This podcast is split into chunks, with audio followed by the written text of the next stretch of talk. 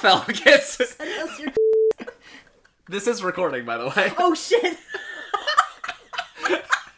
Please edit this out. We were just talking about something inappropriate. Hello, fellow kids, and welcome to episode 21 of Hello, fellow kids. We're now old enough to drink. Half of us will. I mean, not for this episode because we're not talking about things that make us sad and miserable. No, I'm having tea because I'm ill.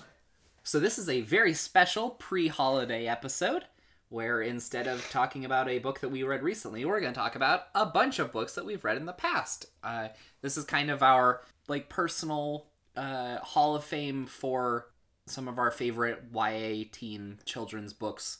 The reasons why we still read that genre, even though we're outside of the target demographic. Yeah, yeah. Ones that are like, this goes above and beyond just being a story for kids. Um, It's just a good story. Period. it's just a good story. Oh, no wonder you were looking at this. I'm sorry. There we go. Yeah, you were like eyeing it so bad. I'm like, don't worry about it. I was like, oh, his cord. Sorry, I have a teaspoon Um, all over my snotty. It's all gonna go in the garbage anyway, except the spoon. I'm sorry, everybody.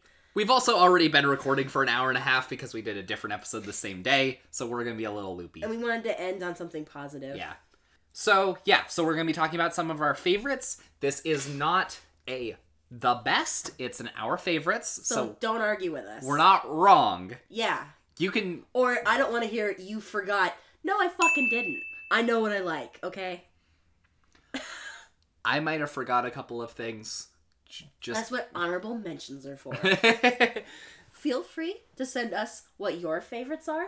And Please do. may- Maybe we'll hear like a see a title there that we've never that we'll be intrigued by, and maybe we'll cover that book.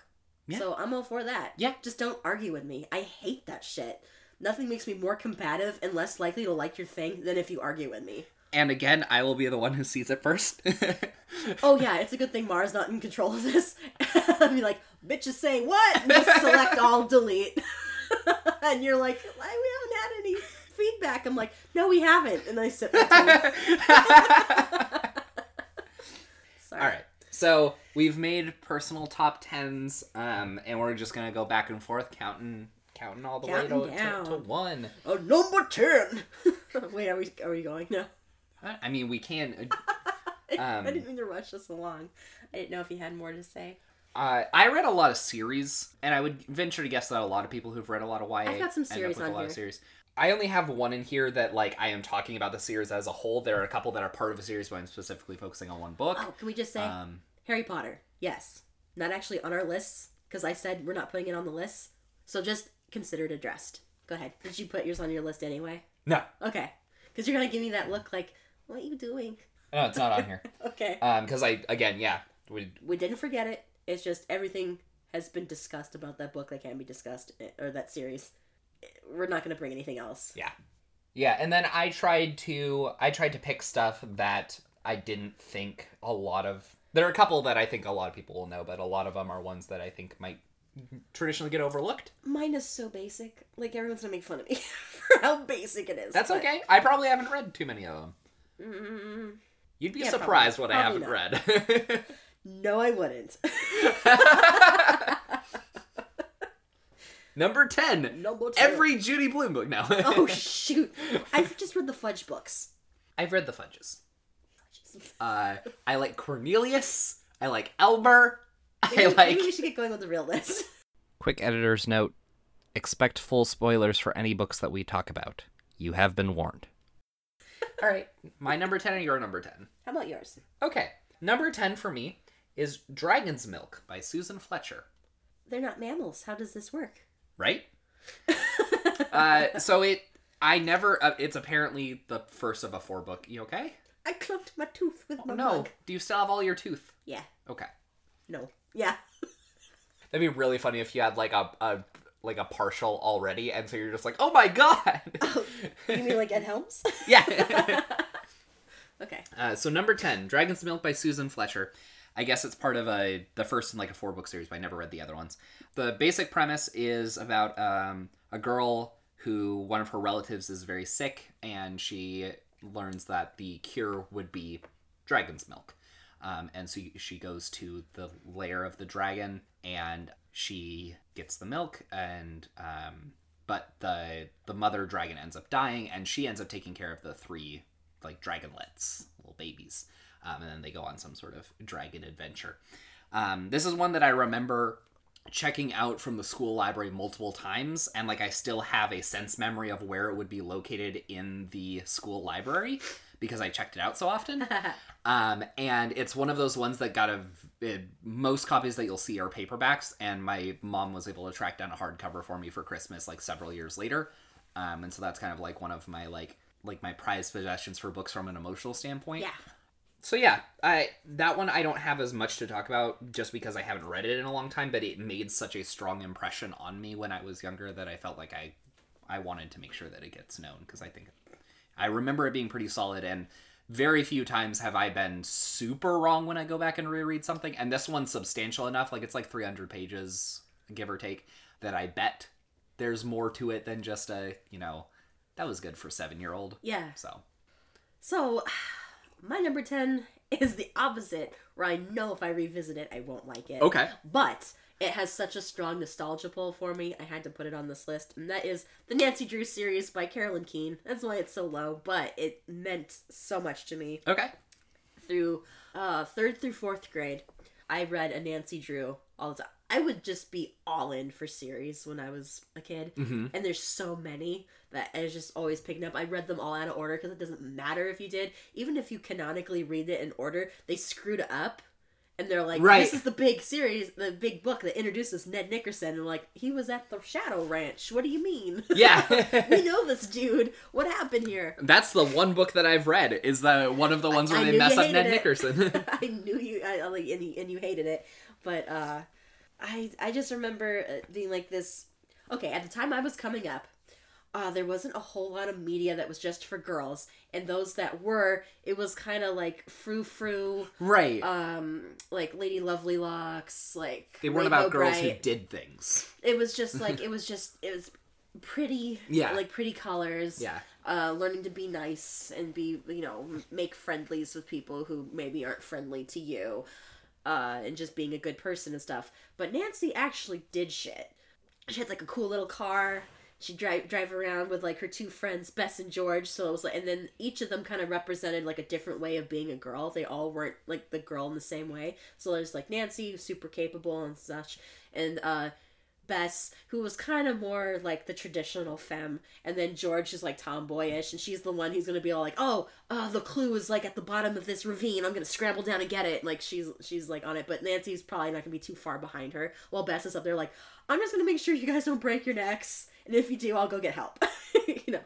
So um, I was I even had like a Nancy Drew club with like a couple of my friends, and we'd like play like Nancy Drew games at recess where we just like make up a story and, and uh it always turned into like supernatural for some reason so it'd be like Nancy Drew vampires but uh I haven't picked one up and read one since I was maybe 12 cuz I read like not the original one but like those stupid ones that look super 80s that Okay. they, they like continued on yeah, yeah. yeah.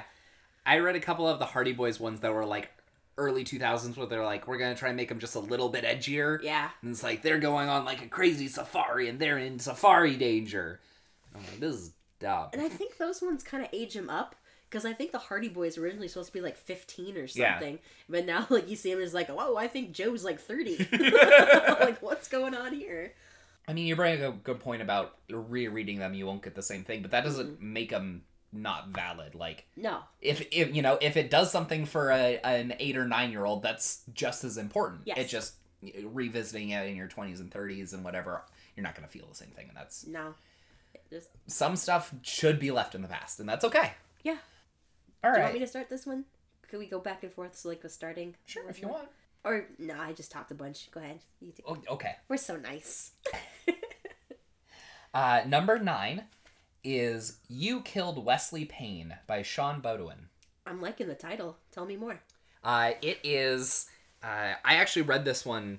This is probably one of my more recent reads. I probably read it in late high school, maybe early college. But it's teen, and it's about a kid who thinks that he is a detective, and there has been a death, Wesley Payne, and he is solving the murder. But it takes place in this high school where everybody is in cliques that are to like to like themed gang level. So like he goes and visits one gang that's like all of the drama kids, but they're like a legit gang gang. Um Please tell me they're like the Sharks and the Jets. They're, that's what Drama Club dressed up as. but what? Like like from uh, West Side Story. Oh, um I don't recall that exactly, but it's very much that sort of thing where it's it's it's you're- Also, this sounds like uh, uh Warriors. Yeah, it's it imagine if Warriors got condensed into a high school. I love it. It's so fun. That sounds it's fun. absolutely ridiculous and Great I, title, yeah, great concept. I'm liking this. Yeah, I had a lot of fun with that one. Um, and so he's just going and he's like uh, talking to the different like the different clique gangs and stuff, and trying to solve this mystery. And every few chapters, he's like, "You killed Wesley Payne," and then like there's some like twist of like why it wasn't them or Yeah. something, and then he finally figures it out. But um, just the whole time, I was like, I've never read anything like this. So It's also reminding me of that. Uh, what you're saying is reminding me of that movie Brick, that had uh, Joseph Gordon-Levitt, and it's like a, a Raymond Chandler style, uh, like detective story, but it takes place in high school. I remember putting that in my Netflix queue years ago. I don't think I got around to watching it. It's I, I saw it once a long time ago, and I remember liking it. But I like Joseph Gordon-Levitt. I like him too. He's a very good actor. Um, I watched a video of him. Uh, he went on. I think he went on Geek and Sundry. I don't remember who was hosting with it. It wasn't Felicia Day or any of the big names. But he uh, he brought his old Magic card collection that he had when he would that he used to bring on set when he was filming as a kid, and so he would play that with it. He found his old collection and brought it on, and they played a game of Magic, and it, he was just like nerding out about the game, Oh, and I was great. like, that's cool. I like when you get to see their like what are their passions outside Yeah. of like when they're just trying acting. to yeah. yeah. So, yeah, so you killed Wesley Payne. Very strange, a lot of fun. And then I read a few other books by that author, and each time he tries something that I haven't quite read before, it doesn't always work, but at least he's, He's trying, something new. Yeah. And so I respect him a lot for that. And I think he's local. I think Okay. he's like Seattle or Portland, Shop so local. relatively, yeah. Okay. Number nine, uh, Catherine Called Birdie by Karen Cushman. I've not heard of this one. Um, it was really big in the uh, book order circuit in uh, 1994, 95. Like the little magazine one that you got in school? Uh, Yeah, and you got the to- Scholastic book order, and then like you take it home, and you're like, "Mommy, I want these," and then she'd like mark it and then like write like write the check, and then I remember doing that and being like, it's only like $85. And Yeah. she's like, no, you can pick three. I'm like, right. shoot. That was that was me too. This was one though that I didn't necessarily want to read, but my mother saw it in the book order and was like, "I'm getting you this. You're Okay. gonna get this." So it's a historical novel. It takes place in uh, Middle Ages. The the main character is like a 14 year old girl, and this is directed for like younger readers, so it's kind of more aspirational rather than like this is your age group and this is, you know. So uh, yeah, her name's Catherine, and she's called Birdie by her f- close family. And her whole issue is that, you know, she's getting old enough, her dad wants to marry her off. Okay. And she's like, not happening. So she sabotages every uh, Okay. every suitor showing up. like one time, she completely covered herself in shit. And like met like the guy was all like, "Hey, what's up?" And he's like, "Gross," and left. And then like the dad the whole time at dinner is like, "Where's so and so?" And uh and she's like purposely like blacked out her teeth and then just kind of like sat there looking like like like uh simple or something. So the guy's like, "I don't I'm I'm not into this." so it's like a whole lot of that and a lot of uh, coming of age stuff like the part that always is gonna stick with me is she's like super stoked to go to a hanging she's like yes let's go to a hanging that's gonna be so exciting and uh, she's like in the audience having a good time and she's all like dead men don't steal shit or like whatever her like they didn't say shit but Yeah. like uh, dead men don't you know don't steal and she's like what i thought was super clever and then they bring out the people to hang and it's like boys who are like her age and they're like crying and they're like please save us we don't and she and it just hits her like how scary it, it becomes real She'd been she- detached from it before. yeah so it's like real so she like runs home crying and that she that's how she experienced like that it's not like public executions are like horrible. Yeah. so she's like no it's a life. You shouldn't be. Yeah. yeah. So uh it's like stuff like that. And uh everyday life for um just kind of like normal people. Like she isn't quite like a normal person. Like her dad's like a miner he was a knight. And there's Okay. like here's your little bit of land. So they're not like major royals. Like she's picking fleas off herself all the time, and some of her, and, and this is told like in her diary. Okay. So she's like, like, yeah, we did spinning, we did this. I picked twelve fleas off me today. it's just such a good book. I like, I really like it. It's something that I have like revisited later, and it is good. And I really like Karen Cushman as a writer. Uh, she had another book that took place in a similar time period, but it was actually about a peasant, and it's uh, called The Midwife's Apprentice, and I'd recommend that one as well. But Catherine Called Birdie is definitely, I'd say, her masterpiece, like her best one. Okay. Yeah. Nice. How long is it? Not terribly long. They were afraid to make long books for like younger readers back then. I think this is when that was starting to turn around a little bit. Okay. um, number eight is Lunch Money by Andrew Clements. Andrew Clements has written a bunch of like late elementary to middle school reader Extra books. credit, Frindle, Yeah. Frindle, whatever it was. Yeah. and they all they um almost all of them are illustrated by Brian Selznick with a very similar image of somebody holding an item up towards you, and you can see like half of their face. like the library card. Um, yeah. and some of my favorite ones were the school story, the janitor's boy, uh, but Lunch Money was my favorite because it's about this kid who he was just very entrepreneurial, and then he decides to create his own um, like pocket comics and then sell them and get the lunch money. Um, and it's just it's I love it because it's something that I would do. I made a lot of comics when I was younger, and I also really liked um, trying these different like little projects and stuff. Like I remember that I would do like a sort of like trading post thing where I would have stuff and I would let people trade me like rubber bands or erasers or something for like something else. Um, we had this whole dedicated system around paper clips in my um so we had like um it was a public school but there was one class for each grade that was a co-op where the parents could like come in.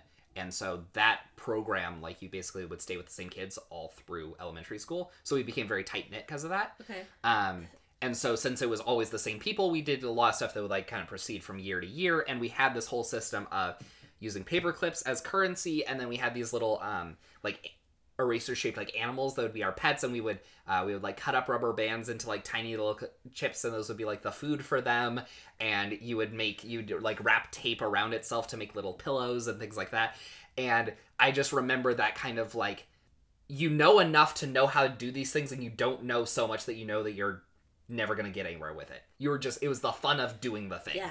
You know? Um and lunch money just really talks to that of the you can make you can make and try whatever you want and that's cool. Just go for it. Just do things. Um and so I always have remembered that one specifically because of kind of how it connected to that feeling that I had and how well it captured it. So Yeah. Yeah. I like that. Oh, ready for mine? Sure. So, uh, number eight, uh, Green Glass House by Kate Milford. That's awesome. That's so recent. Uh, yes, I read this as an adult, which I had to because it came out like fairly recently in the last maybe five years or so.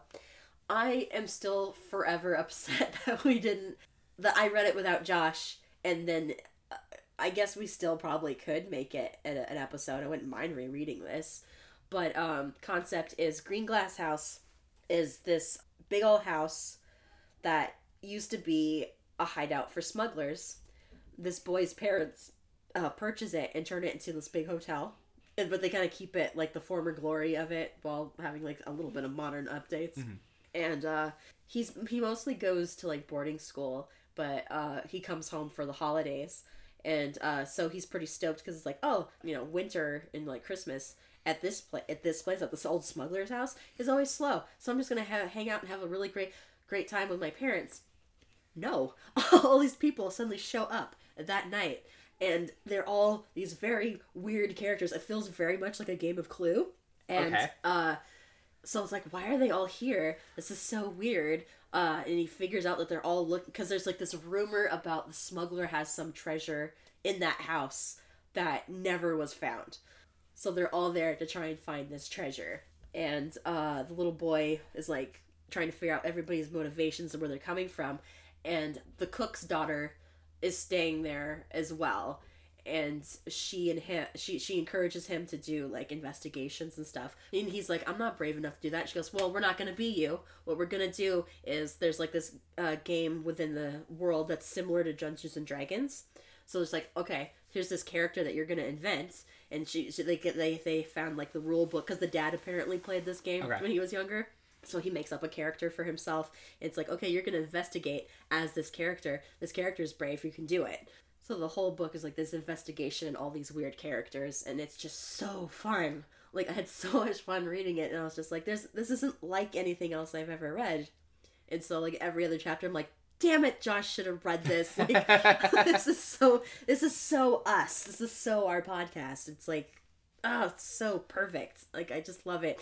And um also this is how I found out about sensitivity readers because I read about Kate Milford and like the main character is a Chinese boy adopted by white parents. Okay. So she had sensitivity readers read you know read it and like kind of give her like ideas of like what his feelings would be on the situation and what his like personal experiences would be. So it felt i was like wow this feels like really true to life and like it doesn't feel super like phoned in. That's because she did the work and got input and didn't get overly defensive with uh critiques and stuff. Right. so it's beautiful. It's a beautiful book. I loved it. Everyone should read it. I'm such a fan. That's awesome. And yeah, especially when it's like, first of all, if you're a writer, you have to get used to criticism. It doesn't mean you need to apply every critique you ever hear because sometimes people are just fussy. But especially when you don't know about the thing, yeah be very receptive to it. Exactly. And so that's really important like with sensitivity readers is, is you're seeking out their help because you don't know that experience. And you also need to recognize that, that sensitivity reader doesn't necessarily represent everybody in that group. Right. They're not like the emperor of black people. You know? You know? Like the, I'm, I'm quoting South Park. Where like Jesse Jackson is not the emperor of black people. Like he told my dad he was. but yeah, it's uh because sometimes having having that kind of backfires like it kind of backfired for Raina Telgemeier for Ghosts. She did. Ha- I think she did have like Latino people read it who weren't offended by it, but there were others that were. Yeah. So, uh, and then she, I think she handled that pretty gracefully. Yeah. And uh, Because even when you're talking to people in the demographic, you're still not surveying everyone in the demographic. So it's like and also Latino, that's like several countries. Yeah. and several different yeah, exactly. cultures. So it's like, you know, there's a certain threshold where it's like at least she tried. You know, at least she tried. If she messed up, she acknowledges it. She She's did. like, I'll take that into consideration next time. I think people have a tendency to get worked up and be like, not only did you do it wrong, but now you're forever wrong. And it's like, well, canceled. You're canceled. Yeah, it's like, well, hold on. Let's see if they actually learn from this. Because, yeah. Some people don't. yeah, Sarah doesn't, but other people do yeah. learn. But it's like, you know, how many things, how many of us could go back 10 years and be like, I stand behind everything I said and did 10 years ago. No. I was always right. It's like, No. none of us. No. So, like, Uh uh give people the opportunity to learn from those mistakes, Yes. especially when it's like, that was accidentally offensive is such a different league from, and then I raped this person. Right. You know, it's like, Yeah. that one's like, all right, we gotta do something about that. Yeah, the other yeah. one, it's like, let's let's talk. Right. Um, I need to read the the Green Glass House though. Yes, you do. And I need to read You Killed uh, Wesley Payne. Number seven, The Sea of Trolls by Nancy Farmer. Oh, interessante. This one is again the first book in a series, but it stands alone pretty well. It takes place in I think it's 11th century, Oh. And it's about a young uh, Nordic boy named Jack. Oh, really? Uh huh. Isn't that Jack with like DJ? No. that was not the word, the name I was expecting. I was expecting like Fjord. so it's I'm sorry, I know people there aren't named Fjord. Yeah. Maybe you're Bjorn. uh, so it's Jack and a young shield maiden named Thorgil, I believe. Um, That's more what I was expecting. Right, exactly. And uh, they need to go on a venture, and it's it's uh, that it is a seafaring adventure with a huge Viking influence, a lot of Norse mythology. The Sea of Trolls is they actually proceed into a part of the land where the trolls live.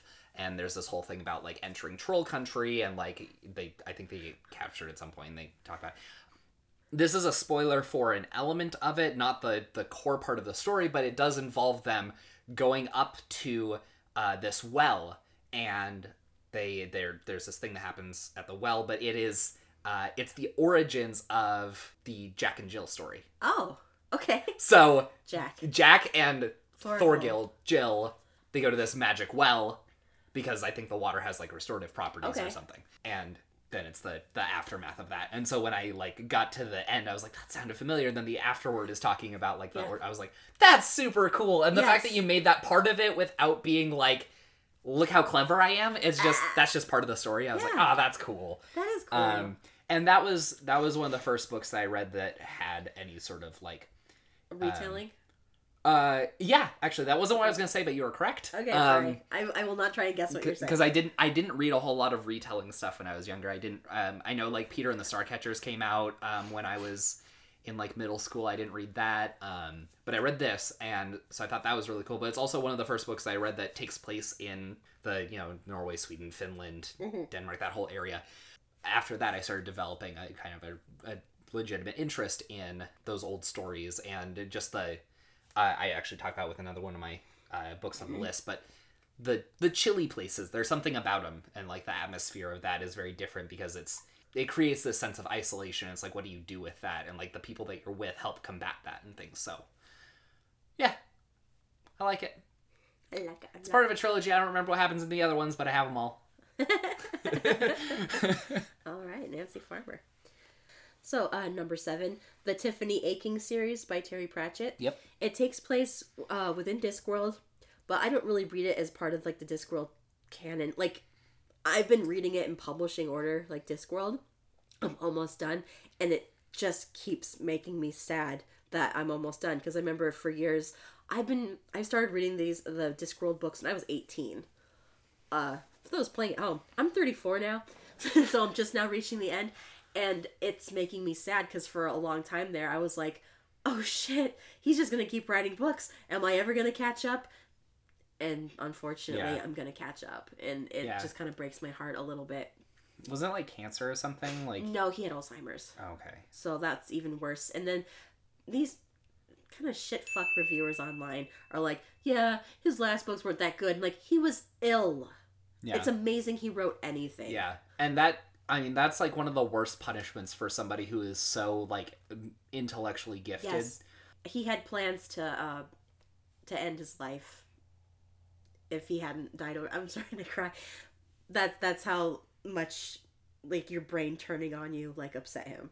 But he's one of my favorite authors. I loved him. He's a really good satirist. But uh let's talk about the Tiffany Aching series. Um this is about a little girl uh that can t- uh, that um if you're to read the uh Discworld books I'm d- I've been doing publishing order, and some people told me I was crazy for doing that. Actually, she told me I was being ambitious. but uh, most people try to read them. Uh, they can be separated into like different subgroups because there's some characters he comes back and revisits. There's the City Watch; those ones are really good. There's the ones that are just about his personification of death, and those are very good. My favorite is the witches, and Tiffany Aching can kind of be lumped into the witch books, but it's still pretty much its own thing. I still consider it like a subcategory rather than being like no, it's part of the witch books. Even though some of the witches in the uh, witch books appear in Tiffany Aching. So Tiffany Aching lives in the country. It's uh, called the chalk because like a lot of like a lot of chalk hills. Like when you dig in the ground, you're like, oh, it's all chalk. So you can't really grow anything there. It's more like a, a farming of like sheep and stuff like that. And uh, she shows early talents of being a witch. So she, it's just uh, mostly being mentored by witches, and then her uh, at, in the first book, her brother is kidnapped by fairies. But I think they're uh, it's called uh, the Wee Free Men, and the little Wee Free Men are these little blue guys who I think they were um they're called pixies, like pix, but they're spelled like P I C T, like the um Picts that were like these uh Scottish warriors. He writes it out like in Scottish accent, like you can. and they call it's the wee hag because they call all witches hags so they call tiffany the wee hag and it's just so good and every story is just amazing and so complex there's one where she gets courted by the uh, personification of uh, winter because she uh, jumped in on this like winter mummers dance that she shouldn't have and took the part of the um like the summer it's supposed to be like this dance is supposed to like oh winter's almost over uh, we're shifting into spring. This is what this dance represents so someone like represents like the spring that's going to be coming and like the winter and she jumps in and takes like the role of the spring and then like winter becomes fixated on her and winter just doesn't go away I just stuff like that. It's just like so detailed and great. And the characters are amazing. And I can't speak highly enough about it. And everybody go read Tiffany Aching. It's such a good series. If you're not going to read any other Terry Pratchett, this is like a good, this is a good one. When you mentioned uh, ambitious for reading and publishing, is that just because he switches around the series? It's he switches around the series. It's it's a lot of books, and there's uh, quite a few standalones, and also the first few books aren't as good as what comes later. But that kind of makes sense because he's still shaping that world. Is still Right. kind of yeah. I think the books in that series I kind of like the least are the Rincewind books. And he's like this like half-assed wizard who really wants to be left alone, but he just keeps getting kind of lumped into everything. so he's like, shit, he gets pulled in. But the wizards are great. They have their own little like wizarding college. That just reminded me of a couple of years ago. I decided that I wanted to, to read all of the um, all of the Halo novels, like based on the video games. Okay. in publishing That's order. probably ambitious. it's dumb. Um, I'll tell you that. Uh, but I'm like, I'm getting caught up. I'm to like 2015, and so I was like, all right, this is going fine. And then we got into a bunch of the Magic the Gathering novels. And I was like, I should try it with these. Okay, so here's the problem. First of all, there's 70 of those. oh shoot. Second of all, if you look at the first column on this spreadsheet, I color coded based on like the sub series it is.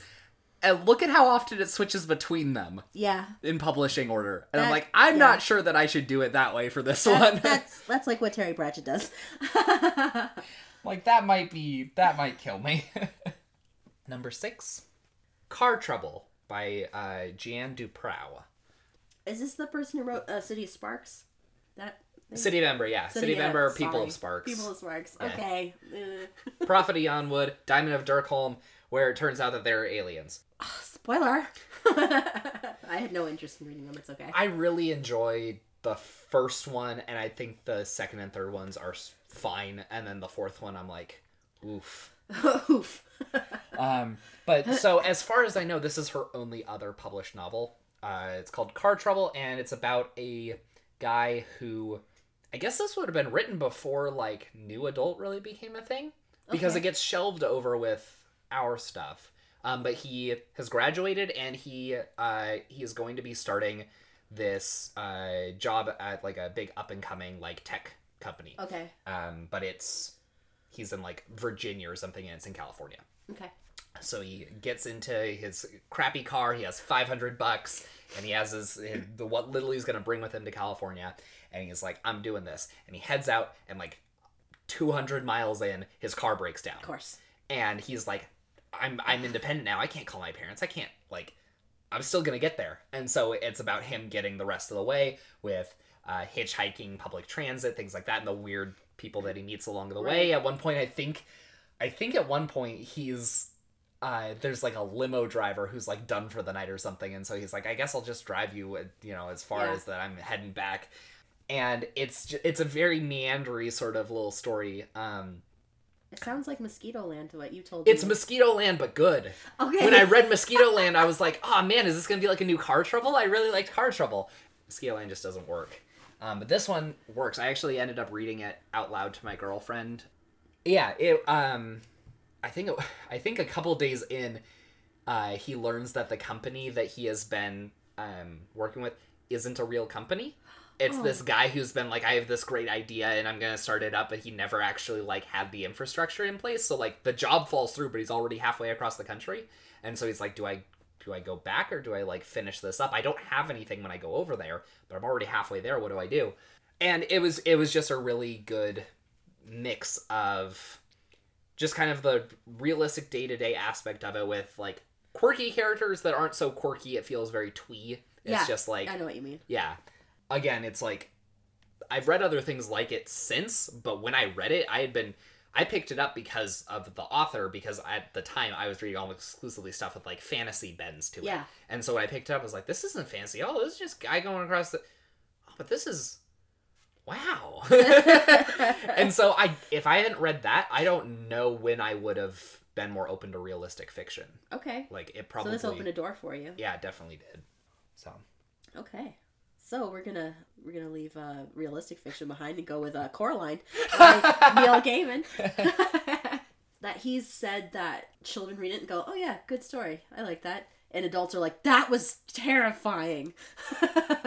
so it's just funny how two different groups can read a story and uh, take away completely different things from it. And I think this is well enough known, but I'll go ahead and say what it's about. You've read it before. But uh, Coraline, uh, she finds a door that leads to a world that's mirror to her own, but has a creepy other mother, and everybody has button eyes. It's super upsetting. but it's so good. It just, he's he's very I've read critiques of his work that weren't so much critiques as just people being bitches, but they say he essentially writes the same story every time where outsider discovers secret world. And yeah, but lots of stories fit that format. It's a very Yeah, common trope. That'd be like being like, ah, this guy just does retellings of the hero's journey. right. Freaking You're everyone does. That's what a story is. yeah. So I don't necessarily think that's a fair critique. Like that's just I don't know. You're putting out water's wet, you know, by saying something like that. But um, uh, I think that's all I kind of want to say about it. It's just I like like modern. It, it kind of feels like this modern day dark fairy tale, Mm-hmm. and I'm into that. I'm here for that. Yeah, um, you're not gonna understand this reference for another month, but we talked about a story that um, that utilizes elements of the fairy tale storytelling without getting the core of it. Yeah. Neil Gaiman definitely, definitely understands. Yes. Also, uh, he's inspired so many musicians. Like I used to have the album "Where's Neil When You Need Him," Okay. which is a line from a Tori Amos song because he and Tori Amos have been friends Yeah. for years and years and years. Yeah. But uh, it was an album based on uh, musicians who've read his work and like really enjoyed it and wanted to write a song based on it. And two of the songs uh, are really really awesome. I wish I could remember who wrote the what the Coraline was. Coraline one. Uh, there's like a couple of Coraline ones. Uh, and one of them is uh, it has this like creepy section where it's like we are many, we are small, we will be here when you fall. You know, like just like what the mice say in the story, and you're just like, oh, that's so good. And uh, then the other one was uh, Rasputina, who I actually love because they're just. Have you ever heard anything by them? It's like people came from like the 19th century and decided to write like rock songs. Okay. As- and also they're probably dead. so, but they pronounce Coraline a different way. They say Coraline. So it just sounds spooky with like their strings going, Coraline, these are the most hideous things I've ever seen. And it's just like, oh, it's so good and like haunting. But I just love that he inspires that in other people. And Coraline's really good. Yeah. Um. Also, movie's really good. It isn't Yeah. this. It isn't the quite the same as the book. It adds a new character and that changes the dynamic a bit and things like that. But it's very good. Not to its detriment. yeah. Yeah. Yeah. It's different, but still very good. So Which is kind of what you want the movie to be. yeah, Like, you like don't it- want to see a book on film. Some people do, and I don't know why, because that doesn't necessarily make a good film. Yeah, this is a thing that I was talking about with. I brought it up about video games, but it's basically whatever medium you're working in, make that to the best of your abilities. Uh, Take advantage of whatever you're working with. So when you're working with film and you have the addition of music and these visual things that you can convey multiple things at the same time because of that, take advantage of that. Don't worry about being uh, you know, if you're adapting a book, don't worry about getting the book exactly right because the book is trying to be the best book it can be. You're trying to make the best movie, Movie. that you can. And I think that's one of those ones where it's like it wanted to be the best movie it can be that uh, shares the heart of Coraline. It doesn't necessarily have to have every line and things like Right. that. Yeah. Yeah. I think we covered that pretty well. Number five, Bone Chiller by Graham McNamee. Oh, Bone Um, Chiller. Bone Chiller. This is my Wendigo book. Oh, okay. This is the book that introduced me to the term Wendigo, and then I started reading about it, um, and not just skimming a Wikipedia article. Yeah. Um, We're like deliberately looking at a book in our stack. so I picked this one up. I think I got it at Elliott Bay. okay. Elliott Bay Book Company is a really great independent bookstore in Seattle. Um, they've changed locations, but they always make sure that their building has its own feel and its own history to it. And so when you walk into it, you know you're in Elliott Bay. Basically, it's about, uh, it takes place in rural Canada during the dead of winter, and creepy things start happening. people start dying and there's some sort of monster attacking and it's like pretty like clear setup. The execution of it is fairly standard. There's a group of like teenagers that are decide they're gonna solve it or whatever. But where it really excels is the atmosphere. The the cover of it is like it's just dark and there's like a like a like a little bit of light and then like some snow. And like that's what it feels like reading it the whole time.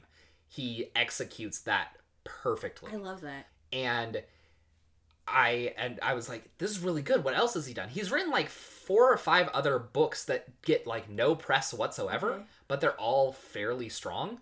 Um, even his worst ones are like still readable. They're like, Like, Rainbow Rowell. yeah.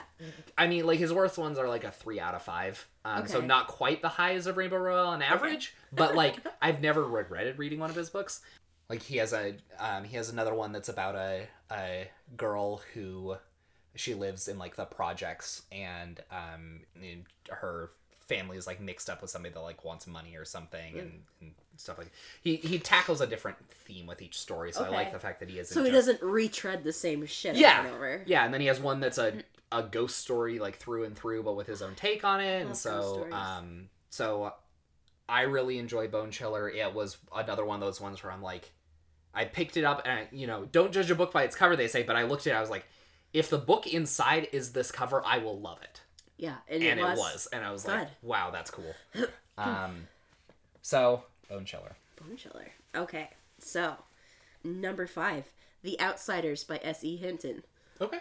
And uh, this was my pick because this was the first book I read for school that I was like, wait, this is actually a good book. Like, a lot of times we've had to read stuff where I was just like, okay, this is clearly a book for school. You know? Right. Th- this was more accessible, even though it's still pretty dated because it's 1960s. But um, I don't know, groups of boys haven't changed that much. But uh, in the story, uh, if you haven't read it, well, we're gonna cover everything. I hadn't read it until like six months ago. But uh, we got uh, pony boy Curtis. That's his real name. Uh, pony boy Curtis. He's orphaned, of course, and uh, he's uh, in this gang of greasers. And uh, this takes place in uh, I think Tulsa, Oklahoma, and the other warring social group is called the Socs. This for social clubs. They're what we would have called preps, Preps. when I was in school. Skaters versus preps. Um, so if you're picturing a guy with like a polo yes, then you're correct. With like a sweater over it, he's- and he's wearing chinos. Like that's a soch. And um, they fought against each other. And uh, one night, Ponyboy and his best friend Johnny, who'd recently been jumped pretty bad, he still has scars from it. And actually, Essie Hinton was 16 years old and she wrote this. And she wrote it as a result. Uh, her friend was Johnny. Like he had been jumped and attacked, and she's just like, "This is bullshit. I'm gonna write about how these warring factions are." Ter-. And it turns out Essie Hinton's kind of a shitty person, but she was not at this time. well, she's just kind of a snob and not very friendly. So I'll just say that she was mean to someone on Twitter who's all like, "How does it feel to be like my hero for life? And I've loved your books." And, and she goes like, "I don't even know you. Why would I feel anything?" And I'm like, "What the fuck is your problem?" So so she's kind of twatty, but the, the story was good. but anyway, so uh, Johnny and Ponyboy are jumps again because they'd been talking to like some social girls when they were at a drive-in that I didn't know you could just come in without a car and like sit. They have chairs. You can sit and like watch the the show. That's what they'd done. That's weird, but um. Anyway, so they're jumped by like the Soch guys, and Johnny kills one. I think he started like carrying a knife after what happened to him. So, uh, and then the boys are on the run for the rest of the book. Lots of shit goes down, but that's basically uh how the story starts. And I just liked the well, like the strong detail of character. Like, there's so many different characters that you really felt like you knew like each of them. And Ponyboy had like such a rich inner life that he was just so like introspective considering he's like this greasy boy that like if I saw him in school I'd be like eh. But it made me think like, oh maybe maybe boys are deep. It's like this was written by a teenage girl, so they're probably not that deep. maybe Josh can tell me. if, if I don't know, you read The Outsiders. If you thought that it seemed like the inner life of a teenage boy, or was right, but some people seem to think that if you're writing the inner life of a teenage boy, he has to be whacking off every second, and he's not doing that in this book. But don't argue with me for loving this. I loved this when I was 13. I have not read it since. I was actually going to ask if you've read it since, um, because you you have it so clear in your head. I didn't know if I read it so many times, and I saw the film, which did not live up to its potential. but lot of good-looking boys in that movie. Oh my god, Rob Lowe in that movie is so like. There's a scene where he gets out of the shower, and I can't believe how much they showed. And I remember our teacher being like, "Oh my god, when Rob Lowe goes out of the shower, and you see his crease." Like I was going to ask, does it get Yes. down to the crease? Yes, get down to the crease, and he's kind of like hanging the towel there, and you're like, no. Even though I didn't really want to see wieners that bad, but I But we're knew- penis positive on this. we're penis positive. Damn it. I read it. Uh, As an adult. well, one of the hard things for me, uh, and this has happened with a lot of like boy stories, is that I didn't have a particularly. I didn't have a big group of guys that I hung out with. I wasn't particularly masculine. I wasn't worried about that sort of thing. So just on that level, I can't connect with it. Yeah. I can recognize it and I can try and appreciate it within the story, but I don't connect with it. Right. like with I when I saw Stand by Me, I was like, I none of that reflects my childhood. So while I can watch the movie, I'm Yeah. not connecting the same you way. Didn't, you didn't have like the boy click. Yeah, we didn't have like a tree house where we were smoking and stuff like that, and I so think like most people didn't. right. I, feel, I'm like, I feel like that's like a really idealized, idealized, yeah, It is, idealized vision of childhood. yeah. Yeah. So and then when I was reading it, there were some things where I'm like, you know, I'm not really feeling this, but then I was like, you know what?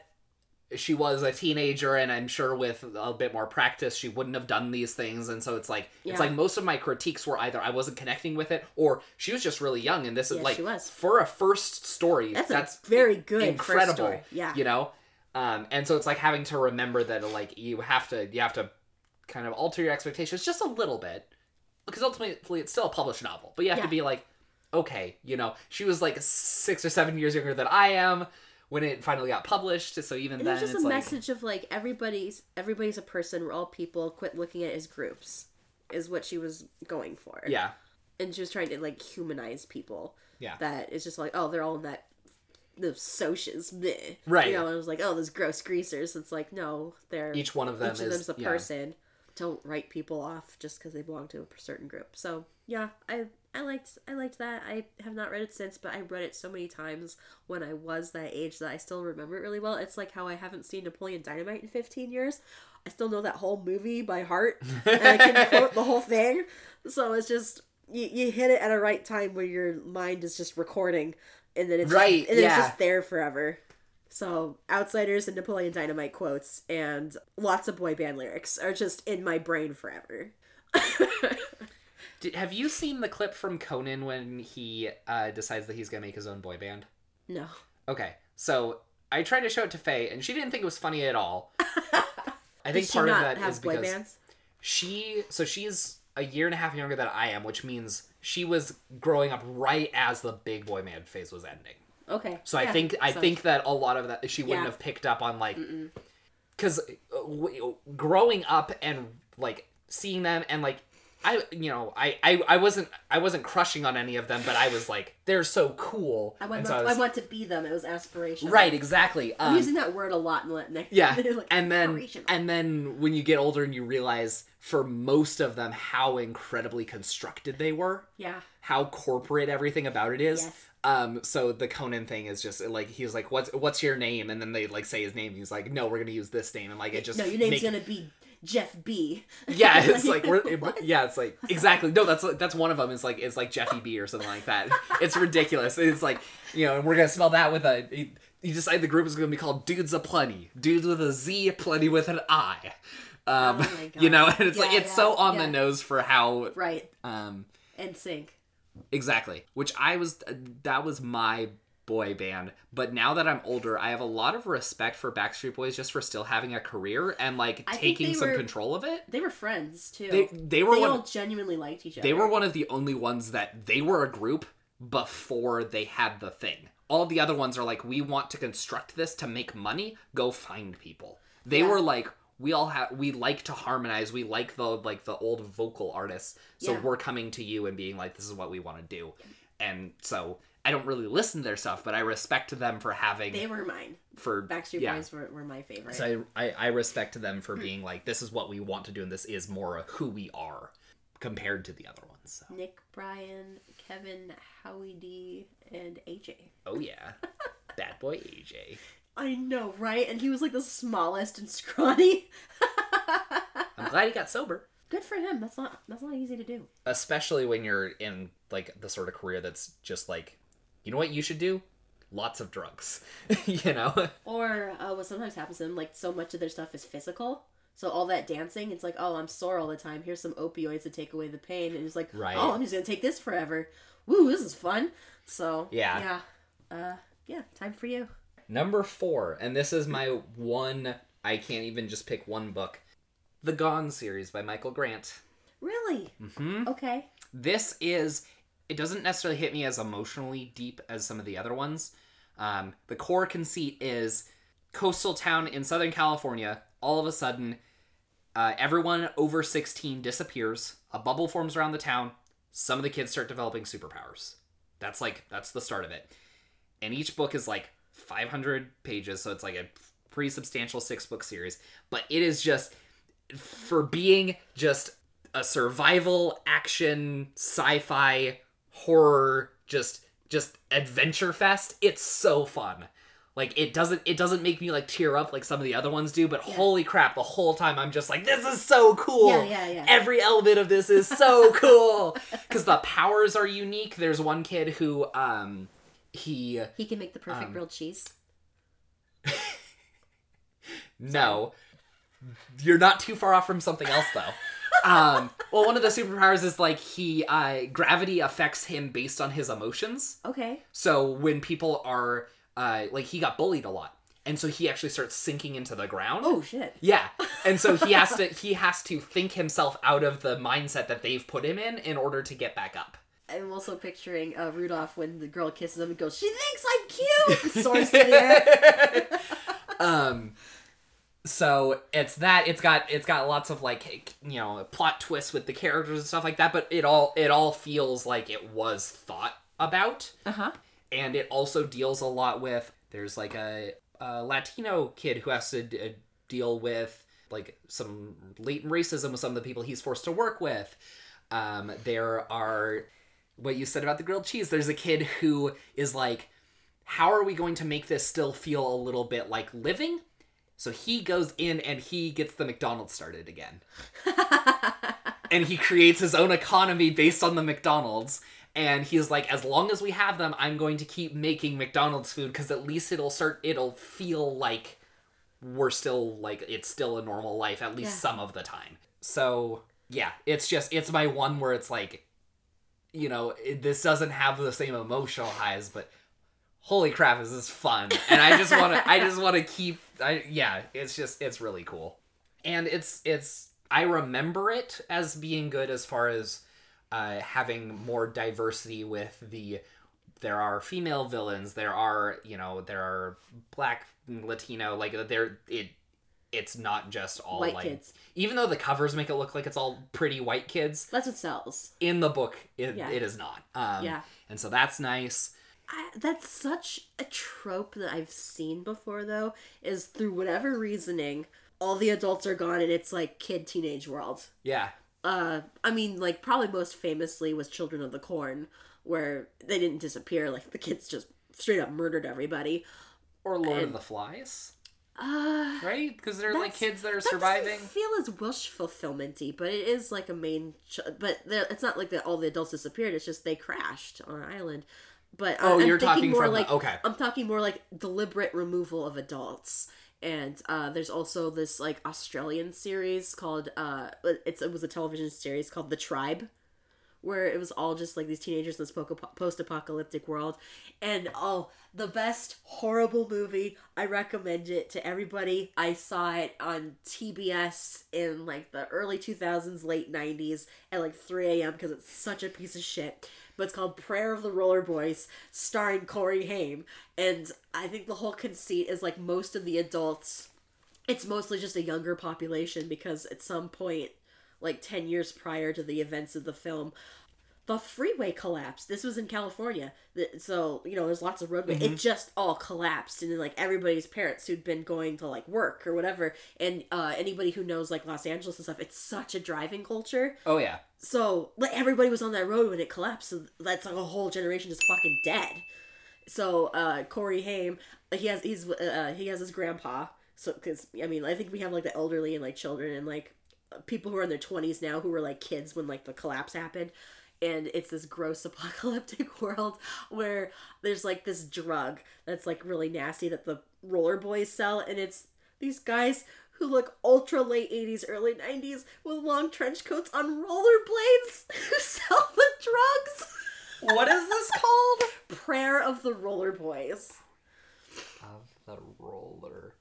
Oh, there it is. yeah corey haim it, it's such a tbs at 3 a.m during that time period because that's where you'd find all the weird shit Corey Haim Patricia Arquette.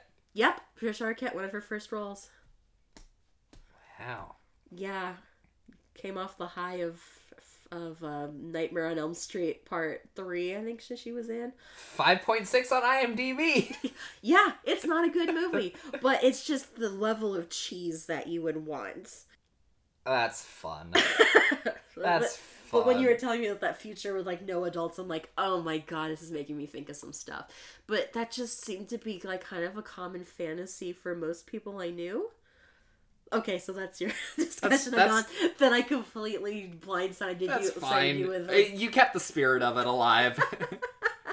Prayer of the Roller Boys. Oh, it turns out the drug makes everybody um impotent, or not impotent, but uh sterilizes everybody, okay. so there won't be another generation. And Okay. I don't really understand. I don't really remember the motivation for that because I did see this again at 3 a.m.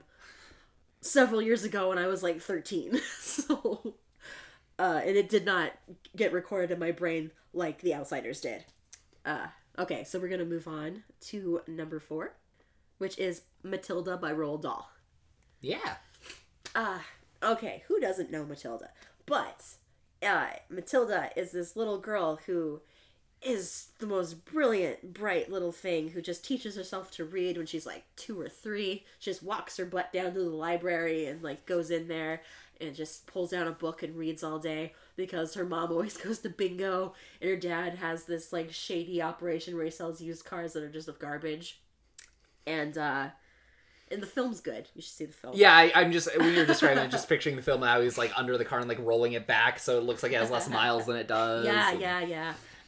And then she, finally she starts school, but she's you know put in kindergarten and stuff. Even though she's brilliant, and the teacher's like, "Can we bump her up some grades because she's so great?" And like the principal, uh, the Trunchbull, who is her like scary aunt, uh, the the teacher's scary aunt, uh, is just like, "No, kindergarten for kindergartners, bear," and uh so with all her wasted brain potential, her brain's like gotta do something. So she gets tele- telekinesis. She gets telekinetic powers that she then uses to punish people who are bad to her, which sounds like Carrie, but she doesn't murder anyone. Right. She it's well proportioned considering this is a Roald Dahl book, and he usually likes to punish people for pretty minor like read uh Charlie and the Chocolate Factory. Those kids are punished for being children, essentially.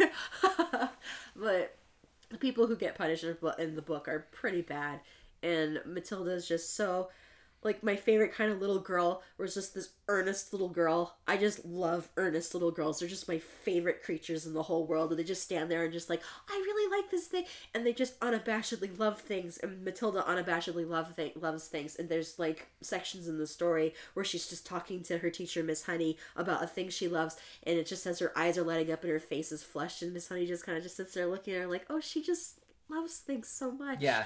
And she's just not being nurtured at home. And Yeah. and it's a very much also a story of like found family because Matilda and Miss Honey become a family at the end rather than her crummy family, and I really like found family stories. I mean, my family I, I enjoy like I like them. I don't have a problem with them, but I know not everybody has that experience. So I think having found family stories, you know, validates how you feel about your family. It's like, well, you know, you know, like there's so many the so many stories where like the message is like, well, you didn't choose them, but you have to love them because they're there. But uh found family stories and we're like, you don't have to. Yeah. No, you don't. You can find the people who you connect with and you become a family that way. So it gives hope, I guess, to children who don't have like the doting parents who just think you're Yeah. wonderful Yeah. and take really good care of you. Yeah. And like I also love the found family thing and my my parents are great, but like I mean a lot of my favorite stories involve that. Like I mean, you know, Toy Story. The they're a Yeah. bunch of little misfit They're toys just all that are thrown together based on this kid or the parents buying them. Yeah. So Yeah. yeah. And then you you know, you watch the third when they're about to go into an incinerator and you just start bawling cuz you're like Oh my god, what killed me in that scene is just like it all just kind of hits them all gradually, but Woody's the one who's still kind of struggling, and like Buzz kind of reaches for him. He's like, He's like- no, and so they all just hold hands, and they're like, oh my god, I'm yeah, tearing it's up thinking it's about it. it's not the it's not the they're going to die, it's that they're accepting it. At and they're least just we're like- going out together. Yeah, and that's Yeah. that's the Oh hard my part. God, it's such a good movie. The Toy Story franchise is one of the most perfect film experiences I've ever Yeah. watched. It is. Even the fourth film is I haven't seen it. it's just as incredible. Like we didn't necessarily need it, but it's still good. yeah, it does it does not in any way invalidate Okay. the third's ending as the like the Andy saga. Yeah. Um and the the holy crap is. Oh my god, I'm just tearing up thinking like when he's like like goodbye partner. Yeah. I was like, oh my Yeah. god, it's Woody. Yeah. Roald Dahl, I remember reading a bunch of his, and my dad Oh, read a bunch too. to me. Um, I think his memoirs were some of the first nonfiction books I read. Um, Boy and Going Solo. Okay, yeah. I mostly I stuck to the fiction. Yeah. Uh, I I liked James and the Giant Peach. Didn't quite glom to it the way I did to Matilda. This was kind of a, t- a toss up between Matilda or the or the witches because those are the two that I think are his strongest, like best stories. Just for like how iconic they are, that you mm-hmm. just like picture it and you're just like, oh.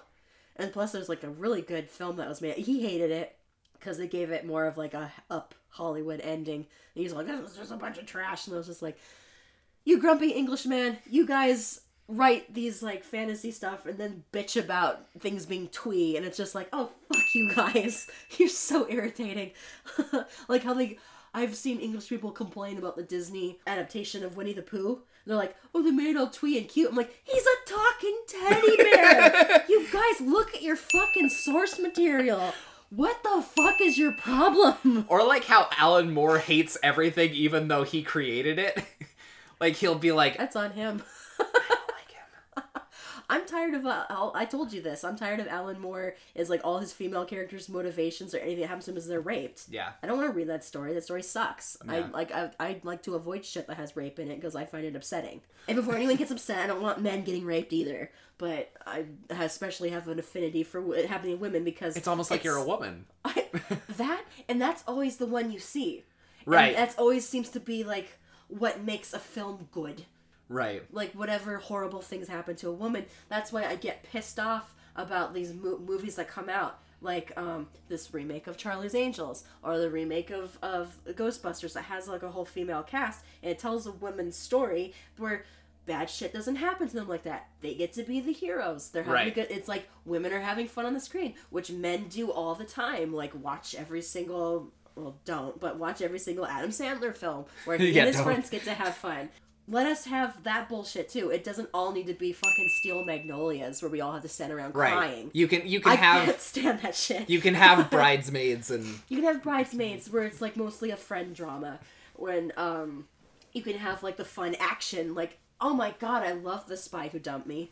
It was dumb, but it was fun dumb. I never saw I or I guess I haven't seen yet Ocean's 8, but it has a lot of people that, That I is like fun. it. So. That's it's it's a heist movie with all heist women, movie, and it's heist. fun. It's a very small group of films because it's mostly just ocean films, but heist ensemble films are so delightful. They're fun. you go in for fun. You don't go like, oh, well, actually, that's character development. Of I'm like, no, we're not here for that.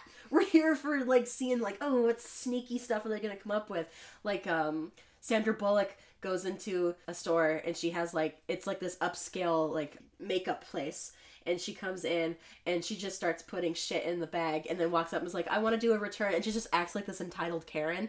And is like, I don't have my receipt. What are you talking about? Well, then I'm just going to take this back then. And then walks out with all this free makeup that she tried to claim as a return that they went and let her do the return. That's so smart. I know. I, I was like, I'm already in love with this movie. And it happens the first few minutes to kind of establish who, she, is. yeah. Uh, yeah. So, uh, Matilda.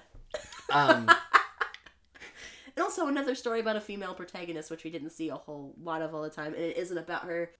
Well, it is about her emotional life, but it's also just really cool. yeah, and a lot of the I because you were talking about like you know learn to be kind and all of that, and that's good. People should learn Those to are be good kind. messages. but yes. it's it's also like that almost teaches girls to be passive. You know? almost it does.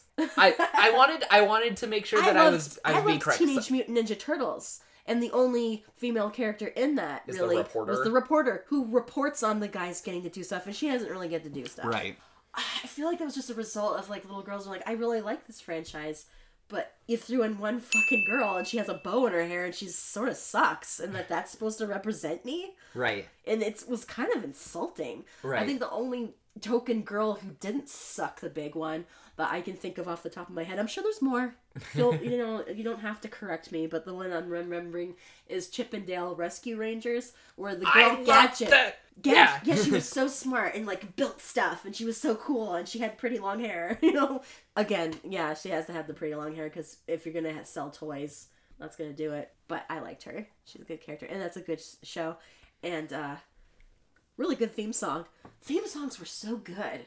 That's like a lost art now. They just take like pre-existing songs now Yeah.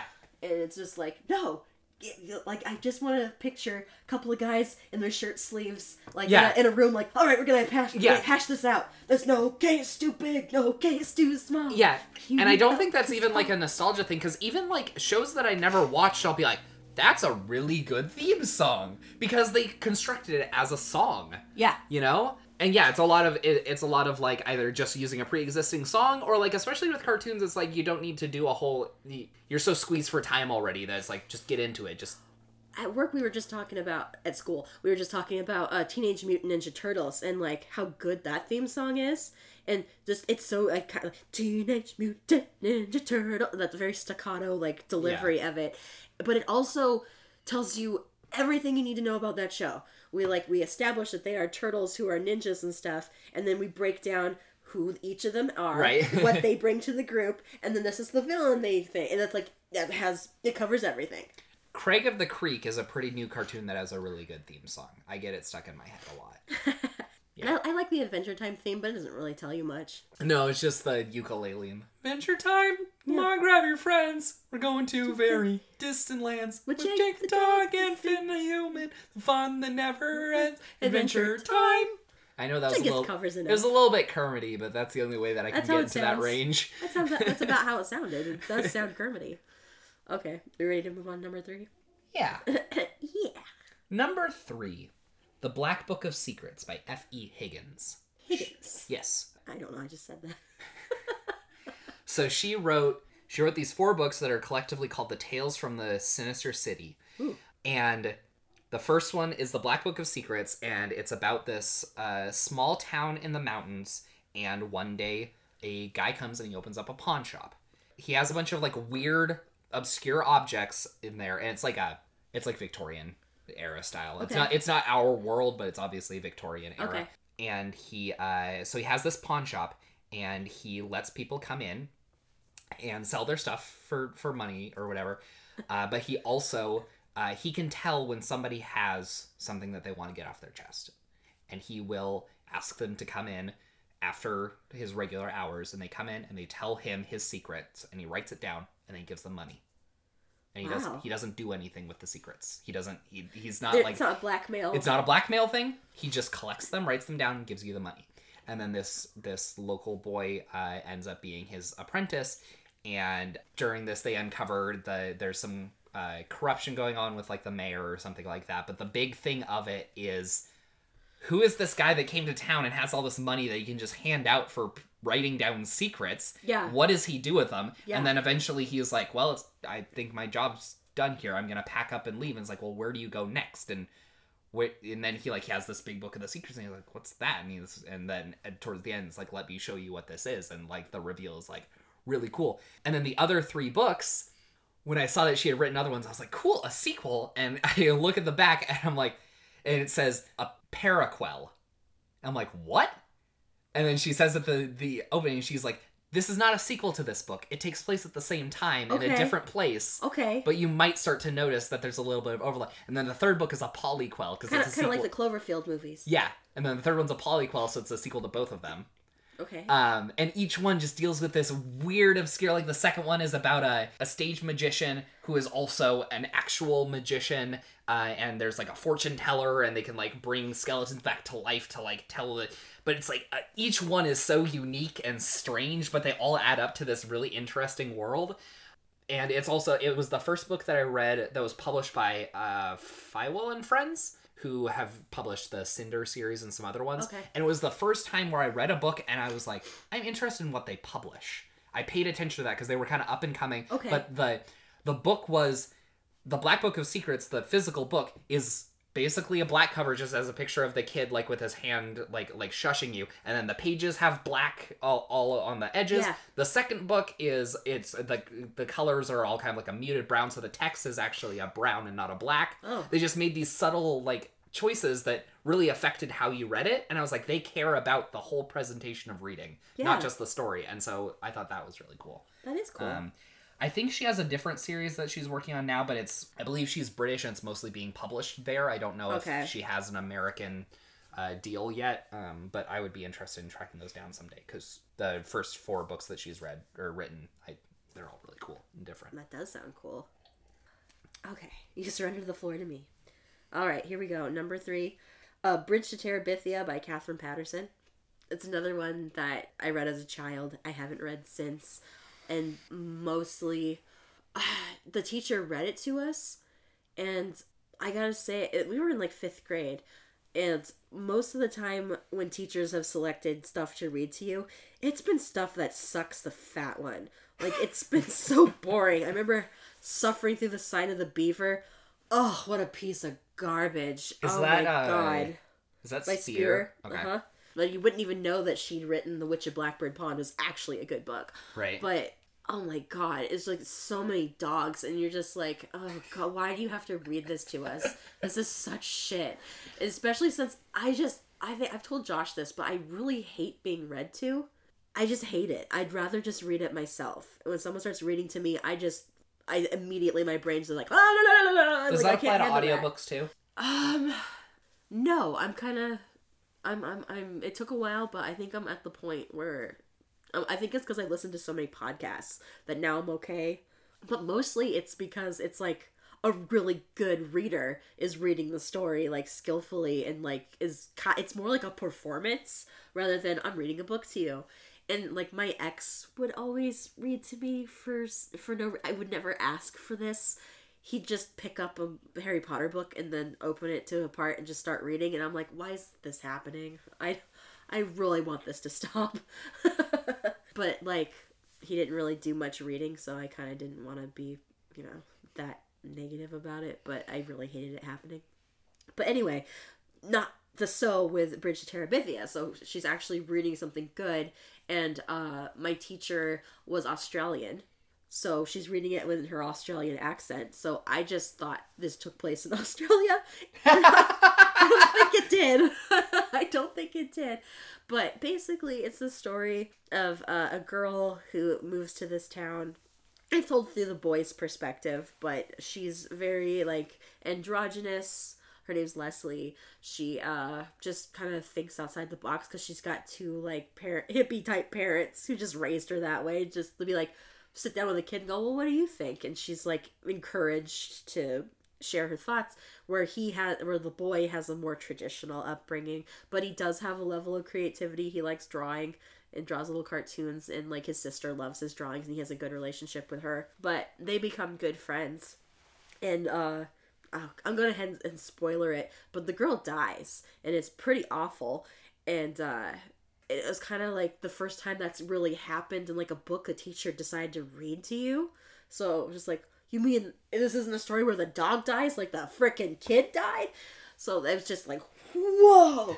And I'll never forget how uh, the boy finds out. Like he comes home and like his mom's freaking out because the girl, they have this imaginary place where they hang out called Terabithia, and I think they messed up because uh, like the place they named it from is from Narnia. It is Terebinthia. But I think they just thought Terabithia sounds better, and it does. But so, like the girl, they had to swing across like uh, well the rope like across water to get there. The boy had like gone somewhere else. I think he went to an art museum with his teacher and didn't tell anybody because this is back in the days where you didn't have to do that. like let your parents know where you're going. She's swinging across and like the rope snaps and she drowns and they find her body and they're like, "Well, where's Jess? She he's usually with her. Did something happen to him? Are we going to find his body later?" Then he comes home and his mom's still kind of freaking out about it. Think she yells at him like, "Where have you been?" and whatever. And he's like, "Why are why do you suddenly care? like, whole book you gave no shits about what's going on with me. Why do you care? And one of his sisters tells him that Leslie died, but she doesn't say it in a nice way. And I always think it in my teacher's Australian accent goes, Your girlfriend's dead. is how I, I hear it in my head from Mrs. Ward reading it that way. But it just it just struck me. It's like it's such a good book. And then I then read other books by Katherine Paterson, and they never quite reached this level. She wrote like complex characters who weren't just like, I'm a good person. Look at me trying to be good. I'm just your average kid. Like the Great Gilly Hopkins is about a girl who's in um, foster care, and the her book Lyddie is about a girl in the uh, like turn of the century, early 1900s, who's working in a factory. So she isn't afraid to try different things. And I really liked Bridge to Terabithia. I know there's like this film that came out. The, the I remember seeing the commercials and going, no, because I just picture it in my head as how I want, and I don't care about Josh Hutcherson. Bridge to Terabithia is one of those books that I honestly don't know if I've read it or not. I know the whole story, but I don't know if I've read it or not. Yeah. I know that I haven't seen the movie because I knew a little bit about the book and I saw the like giant or whatever, and I'm like, I don't want to actually see the fantasy. Right. That's like, lame. Like the whole thing is that like it's just them being creative Yeah. and like in their heads and like that's okay. I don't want it validating it invalidated it for It me. It kind of just assumes you're dumb. right? by doing that. But just why it like sat wrong with me seeing the commercials. I'm like, no, this is actually a hyper realistic story. no, yeah, it, it's it's a very realistic story, and it's just so good. And I think you cheapen it by putting all these stupid CGI things in it. yeah. But yeah, so Bridge to Terabithia, boom. Uh, number two, and this is going to be probably my most basic selection Walk Two Moons by Sharon Creech. Now I've seen this before, and I don't know anything about it. So tell me more. Uh, it is about a girl. She lives with her grandparents. Grandparents. Um, she's got a dead mama. Yeah, exactly. She's got a dead hippie mama, and they're driving to. Why are they driving? I don't remember why they're driving, but along the way, she wants to. She wants to visit where her mom died. She died in a bus crash. Oh no. And so the story is basically another road trip story. I apparently really like You those. yeah, you like those. For someone who doesn't drive, I really like road trip stories. Maybe that's why you don't like driving. And so it's about her and again the people they meet along the way. But the big thing is that there are two big things. One, the walk two moons thing comes from she starts receiving these mysterious messages um, that are just written like fortune cookies. And one of them is don't never judge a man until you've walked two moons in his moccasins. yeah. And so she starts getting these little like tidbits, and she's like, "Who's writing these to me?" um, but the other thing is that the whole time, if I recall correctly, she's basically acting like her mom isn't dead.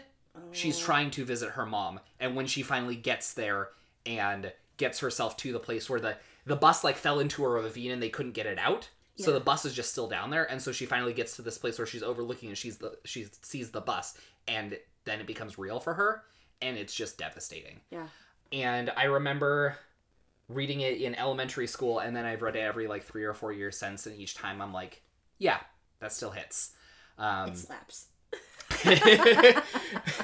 and there's just like these goofy little moments every like they visit a I don't know how well this holds up, in terms of like representation, but at one point they visit like a Native American tribe and they like pass a peace pipe around. But I think I think I think they're playing it up for tourists. Okay. I'm pretty sure That's that's, the case.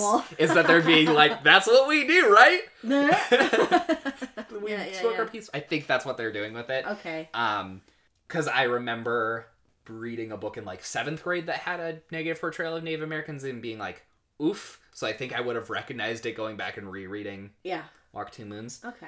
And it's a new it's a Newbery Medal winner that I actually feel like deserves it. Okay. Um, it's not it's not historical fiction. It's not about a horse, and like I actually cared. So,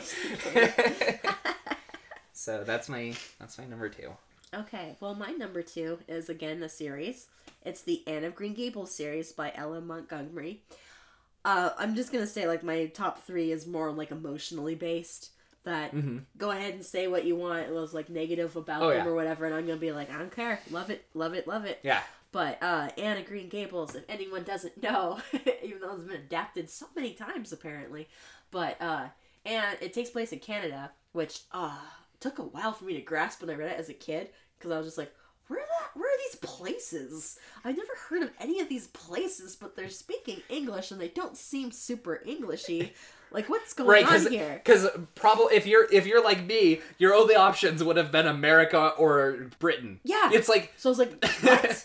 so so Canada's always just felt like this like slightly mirror land of here where you're just like what especially when you don't realize you're watching their television until and there was like what the hell's this show i never heard of this show and you see like a trailer for something and you're like and it's like cbc in the corner you're like that's why i've never heard of flashpoint i was just like yet another cop show and it's one i've never heard of but anyway so uh, anne is a orphan and uh, she goes to live with the Cuth- cuthberts actually the guy goes to pay so the Cuthberts are like these older brother and sister who still live together. The woman never married. Her name's Marilla. She's super awesome. Are we pressed for time?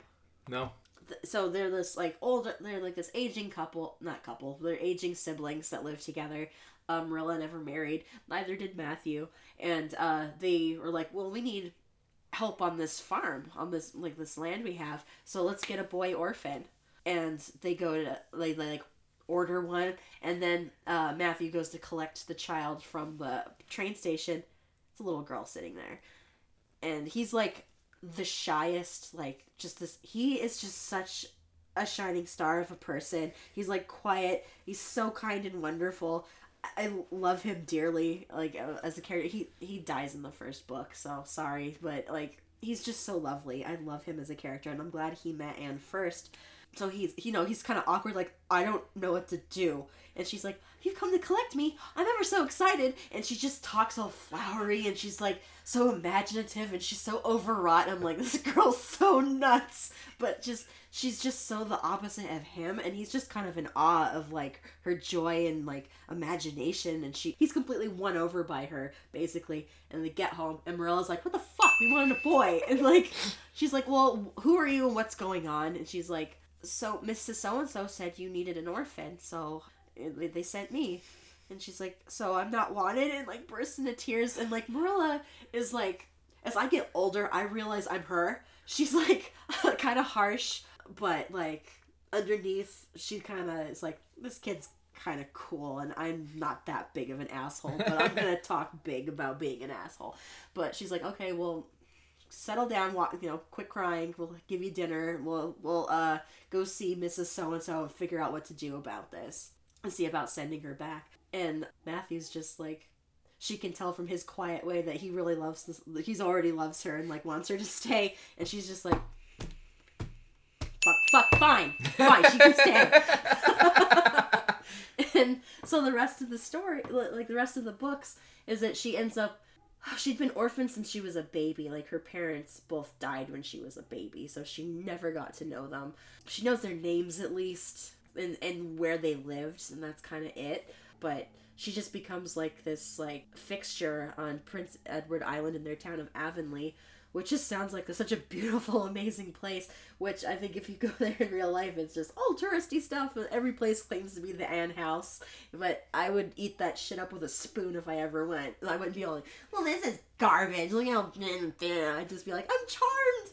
Look it's avonlea. Be in tears. Uh, in this in the series, we meet her when she's like eleven, and we uh, follow her all the way up until she has grown children who are going to go fight in the First World War. So we we just get to grow up with the protagonist, which is lovely. and she's and she kind of like mellows out with her like dramatized bullshit that she does, but she still has this underlying like it's just encouraging you kind of like romanticize your life as you want to, but kind of try and get through like the mundane stuff. And that's how she managed to survive being in all these different orphan asylums, like growing up. Oh, it's just so lovely. And uh, I heard a woman in a bookstore say, like, trying to find a book for her kid to read and was like, I read Anne of Green Gables. I didn't like it. And I was like, I don't like you. There's just this level of like, you probably don't have a heart if you don't connect somewhat. I don't know. But maybe she didn't like the overwrought writing. Sometimes I'm like, okay, settle down, Anne. You know? But then, like, Marilla's kind of there for that. So I was like, cool. I keep getting older and I keep being like Marilla. Is the first book your favorite, or Yeah, probably. That's the one I remember the most of all of them. I'm rereading them all now, and I'm on the third one, and she's like in college right now. okay, And uh, yeah, it's good, pretty good. pretty good, pretty good. So I'll find out how the rest of them stack up. I like the guy she ends up marrying. He's very cute. All right, so let's talk honorable mentions. sure. So I'm gonna put this one forward for both of us. Um, Rainbow. Yeah, Rainbow or Um, I'm not sure. yeah, for me specifically, mostly Eleanor and Park. Not that I haven't also loved everything that I've read so far, but that was the one that I That's the one you read first. That that one, I don't cry a lot from stuff, not because I'm averse to it. It's just that isn't my physical reaction for the most part, but it got me to tear up, and for me, that's like bawling. Um, yeah. So at the end of that one, I teared up, and I'm like, wow. Some I think I think something just changed inside of me. Oh, so wow. I need to um, read this then. I mean, uh, I'm going to. I have it. yeah. I just haven't gotten to it yet. yeah, I don't. I like. I don't even know what it like. Just every once in a while, something will come along and just trigger something, and I'm like, There's something that to that this. that hit something that Yeah. I can't even articulate. So that one I think is gonna go for both of us. For me, I also want to put forth a few of my favorite authors, which would be uh, Neal Shusterman. I knew it. Uh, he's he's just one of my- the most consistent authors in the teen uh, genre for me. He's written some really great series. He's written um, the Everlost trilogy. It's about a form of limbo where kids' uh, spirits go when they're um, when they die, but when Not they baptized. Sorry. uh, it's where they go and they're they're dead, but they haven't. They're not ready to go to whatever lies beyond. He doesn't really go into any of that. He doesn't. He doesn't talk very religiously, but it's just a place for where they end up. Um, he also has this really cool mechanic in it where places that have a big emotional tie can cross over to this place as well. If you're in a location that hasn't crossed over, you start to sink into the earth. So you, the only safe places are these places where things have happened. So like the Twin Towers are there. The Oh. Hindenburg crash is still there. I think the Titanic uh, is. How do you get there? That's the thing is it, it remembers its route. So like Oh. there are ships that remember whatever their last route was, and so it'll just constantly go back and forth. Like I think there's a ferry that does that too. So he has that. He has the Unwind series, which is about the second Civil War is fought over uh, abortion rights, and the uh, the end result is from birth to 13 uh, you can't interfere but from 13 to 18 you can have your child unwound which is where every piece of them gets uh, removed to be used for transplants. Okay. and so you meet you meet a kid who's kind of a troublemaker that's been sentenced to that. You meet an orphan girl who doesn't perform well enough and gets sentenced to that to like cut costs and then you meet a boy who has been taught that that is the highest form of like servitude to like others is to become a, a tithe for unwinding and so you follow the three of them and at one point in the book you are in the point of view of a person who gets unwound and so you're there during the process and it's one of the scariest things i've ever read Ugh. and they actually they made a short film about it on youtube Oh. Okay. and it's also horrifying Okay. um, and then he has a book that just came out a couple of years ago called Challenger Deep about a kid suffering from schizophrenia. And you don't know, you're in his point of view, but you don't understand what he's going through. And so it, it just feels like you're switching between these two stories until you start to realize that part of it is how he is seeing and feeling other things. Um, so there's this whole thing with a pirate ship, and you're like, what the heck is the pirate ship doing here? And then you start to understand it. And I have a family member who uh, has dealt with schizoaffective disorder since he was a teenager. Um, and so it really helped me understand some of the stuff that he might have had to deal with. But Shusterman, like, I will pick up anything he's written. Um, he has the Scythe series that just finished Right, uh, yeah. earlier this year, and I'm working through that. Um, Eoin Colfer, he wrote the Artemis Fowl series. It's not for everybody. He also wrote. Um, it's not for everybody. It's not. He's Uh, saying that because I read the first book and hated it. well, it's it's one of the ones where it's like I like it because I like the kind of the trappings of it, but it doesn't have a whole lot of depth overall for the most part. There are a couple of spots where there is, but it's it's more of just a you're either gonna like this weird adventure thing about a rich pompous kid who decides that he wants to hijack fairy treasure, or you're not, and that's okay. yeah. Um, but he also wrote um, a book called The Supernaturalist, which I don't remember anything of, but I remember it's good. And then The Wish List. the Wish List is about a girl who uh, she's been like this rowdy troublemaker, shoplifting and graffiti and stuff her whole life, and then she's she's with some kids and they're bullying this old guy, and uh, they accidentally set his house on fire, and she dies rescuing him oh. and when she goes into the afterlife she learns that that she was like bad like Yeah. so she was going to the bad place that put her right at the middle they Oh, don't know where to send her Yeah. so they send her back to life and they give her like a month and it's like figure this out because however you perform here that's where we're sending you okay. and so she has to figure out how to like adjust like the life that she is so she ends up going back to the old guy and like like she has to like be his like assistant like Uh-huh. it's his like life assistant for a while so that one's cool. Um patrick carman he was actually in walla walla for a few years and um i emailed him in my senior year of high school and he was my mentor for my senior project. Oh wow. he didn't do a whole lot. He mostly just signed off on the paperwork but it was cool that i could say that he was my mentor. Yeah. um, he has a cool little fantasy series called The Land of Elyon, and then after he wrote a couple of like more regular stuff, he decided that he wanted to kind of explore the intersection between technology and literature. So he has a series called Skeleton Creek and another one called Trackers, where you will read a chapter, and then for Skeleton Creek, you read a chapter, and it's this this guy's journal about weird stuff happening in this in his small town and then it will give you a password at the end and you input that password on the skeleton creek website and then you get a, a video blog that his best friend is sending him and so it tells the story by going back and forth between those Uh-huh. He also has a cool book called 13 days to midnight but uh, he's another one of those ones where i will at least check out everything he's he's been skewing a bit younger for the last few years so i haven't been as excited um but he's pretty cool and then the last one i want to touch on really quick is margaret peterson haddix okay. uh, she wrote the Cha- Shadow Children, Yeah.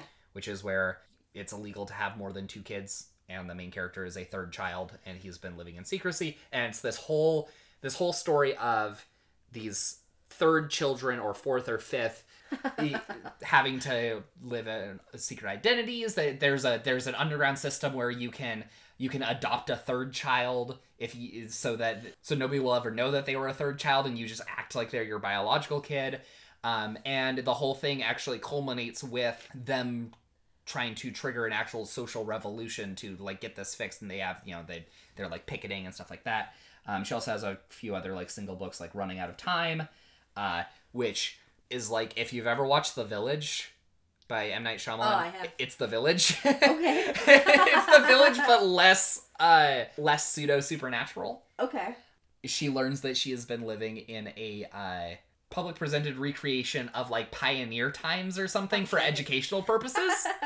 and so she gets out, and then all of a sudden she's in like the 90s, and she's like, "What do I do with this?" Um, and then she has the the House on the Gulf, which is pretty good, and Double Identity. I just remember some other authors, but I'm not going to touch on them because I want to give you a chance. We still have plenty of time, by the way, Okay. so feel free All to. right. Cool. Okay. I didn't write down uh, honorable mentions, but I guess I'll just start naming some stuff. Uh, there's a good book called Annie on My Mind by I think Nancy Garden, and it's a little it's a teen lesbian romance that was written in like the 70s or maybe the 80s, and uh, there's a happy ending. No Is one, it- no one has to die. Is it coded or is it like there? It's not coded. It's blatant. They Nice! Fall, they fall in love with each other. nice. And uh, yeah, and they actually get caught because one of the girls, uh, she like goes to like this uh private school, and then Annie of the the titular character, she goes to a, a public school. I think this is all in New York, and uh, the main girl I can't remember her name. Oh, this is so so bad. So like the main girl, she's house sitting for two of her teachers who she doesn't get are lesbians, but they are. She's house sitting for them. Just going in there and like watering plants and like whatever. I think there might be a pet she has to look after. Whatever. But that becomes like her and Annie's hookup spot. And they get discovered there and then she gets outed pretty badly. And as a result the teachers are outed pretty badly. Ooh. And because uh they make the inference that this girl decided to be lesbian Oh, because yeah. she saw the teacher, so the teachers lose their jobs. Um, so that's sad. And the girl, she feels like she's disappointed her family, so she just kind of cuts everything off with Annie. And then, uh, but the story ends with them both in college, and she goes to visit Annie, and that like what was there was still like there, and like it, it's a happy ending Yay! when no one has to die. That sounds that that sounds like a cute little ending. It's a very good story. Like my ex had it, uh, and I read it, and I was just like, "Oh my god!" It's like one of the few books that you've got that are actually good. Was it just squashed in between a bunch of like James Patterson? no, no, it was uh, Sarah Dessen Oof. and Maureen Johnson. There's there was some other stuff that was really like basic teen stuff that I'm super not into. And if you're into it, that's fine. That's that can be on your list. It's not on mine. And I'll also say uh, Mary Downing Hahn for honorable mention. A lot of her work that I remember growing up with was solid. Can't speak to what the modern day stuff is because, eh. But gotta say, Time for Andrew was a really awesome one. Wait till Helen, Helen comes, Comes, yeah. is so good. And um, the gentleman outlaw and me, Eli, which I'm always gonna love. I don't know if I want to get into that because it's been a while since I read it. Uh, what else? Um, the uh, I, can't remember the title of it, but it's by Blue. Ba- Oh yeah, out. the the Wright three and the uh well, the first one is the uh, chasing Vermeer. Chasing Vermeer. I I read that when I was in college for a young adult literature class, and I that one's remember good. I remember being charmed by that. It's like kids having an adventure. Uh, there's a lot of like weird stuff thrown in. It's just so fun when you can pull like your different interests together into one thing. So he was like, he must have been the the he. I don't know what the gender is of blue. They- I believe it's a woman. Okay. So, uh, just throw in your interest in Vermeer's art, which I really do enjoy Vermeer's art. Not necessarily uh the draw the portrait that's used now. It was like I think it's a woman drawing or something like Yeah. that, lady drawing, something like that. My favorite is the one with the woman pouring milk. That's that's my favorite. But uh, and then throwing in like all the stuff about Charles Fort, who was a weird dude, and it's all like the adults aren't listening, so the kids are like, "Well, we're gonna take it upon ourselves to help our friend who's in trouble." Uh, That's like um one of the reasons I really liked the Wright three is because I had taken an appreciation of architecture class and I thought Frank Lloyd Wright's architecture was super cool. it's really cool. very creative, very interesting. Oh, I read one called uh, "Monday's Not Coming." Uh, Oh, yeah, that was super recently. Well, I gave that five stars. I don't hand out five stars very often, and I cried at the end. But basically, uh, this takes place in Washington D.C. Everyone in the story is black. There's like no like token white person to throw in like, hey, yeah. It's like no, she. It was a black author. She's owned voices. I'm just writing this experience, and if you uh, haven't experienced it before, cool. Uh, otherwise, we're gonna we're doing this. And I'm like, cool. Write it, write it how the experience is. Don't try and like make it easier for like white audience, audiences to follow this. So which made it more, like more interesting because I'm like, oh okay, because I I'm, I'm white. I don't just like like different things about hair and uh on how like the school system works in DC. It's different. You can uh like I, I know where everywhere I've grown up is this they tell you based on where you live where you're going to school. Yeah. well there you can apply to go to different schools. And uh there's like good ones and bad ones and everything in between. But uh but anyway so the main girl her name's claudia. She has a best friend named monday and they have been best friends for a really long time. And monday has a really bad home life where uh claudia is not fully aware of it she kind of senses it because because um, Monday really shields her from it and like doesn't discuss it and like shuts down anything that's may- might start to go in that direction. So she spends a lot of time at Claudia's house where uh, she's an only or Claudia's an only child, so she just gets gets to experience what it's like to have like two present parents where everyone loves and supports one another and then uh, that's what she gets from that friendship and then claudia is severely dyslexic and it's never discovered the whole time she's going to school because monday does her homework. So she spends like a summer she uh, spends every summer visiting relatives and then she comes back and uh, monday doesn't really tell her how she spent her summer or whatever. It's just she's glad to hear all about claudia's summer. But she comes back and mondays she's not she wasn't she doesn't at the house waiting for her. The mom's like yeah i didn't really see her this summer. And uh, she calls and the phone line's disconnected so she's like what's going on and she goes to the house and and monday's mom's like she's with her dad and like slams the door in her face and she's like well, when did she ever see the dad? And then she sees like Monday's older sister's like, she visit? Like, where's Monday? She's like, oh, she's with our aunts. And she's like, your mom said she's with her, your dad. What's going on? And uh, every adult is just like, uh, you know, girls grow apart. Maybe she just doesn't want to hang out with you anymore. I'm like, she wouldn't fall off the face of the earth to avoid a friend she doesn't want to talk to anymore. Are you kidding me? And everyone, like, all these social safety, like, she tells a teacher that she really respects and trusts all about uh, how no one's seen Monday and she's getting different stories. So the teacher goes to the principal and they're like, "Oh, yeah, she's not enrolled." And they're like, "Yeah, we we know that, but where is she?" And they're like, "I don't I don't know." Like, "Aren't you supposed to know? Don't don't you have to like give, you know, if they go to a different school, then you send their records to the next school. Like you, you do something." And they're like, "Oh, well, we've called social services and the social worker says she's fine." Turns out social worker never went there and that happens a lot in real life. There's just all these social safety nets that just don't catch anybody, and Monday just falls through the cracks. But the only person who's consistently like, we need to find out what happened to her is her friend. It's such a good story. I think everybody should read it. I'm saying about everything, but it's just it's something you need to be more aware of. And I was sitting the whole time like, oh, how can this happen? Like, there's this and that and the other. And I go, if she was a blue eyed white girl, that whole town would have been shook upside down trying to find her. And there's, there's even a point where the girl, like Claudia, goes to the police station to be like, "I can't find my friend's missing," and the and the cop she talks to is like, "Really? She's missing? Here, let me show you something." It shows her the board of all these black girls. Where just like, and he's all like, "They're missing. Why don't you?" Da-da-da, you know, like just goes off on her about like uh, maybe your friend just ran away and clearly doesn't want to do his job and I'm not even gonna throw him a bone because he was just such a shitty character.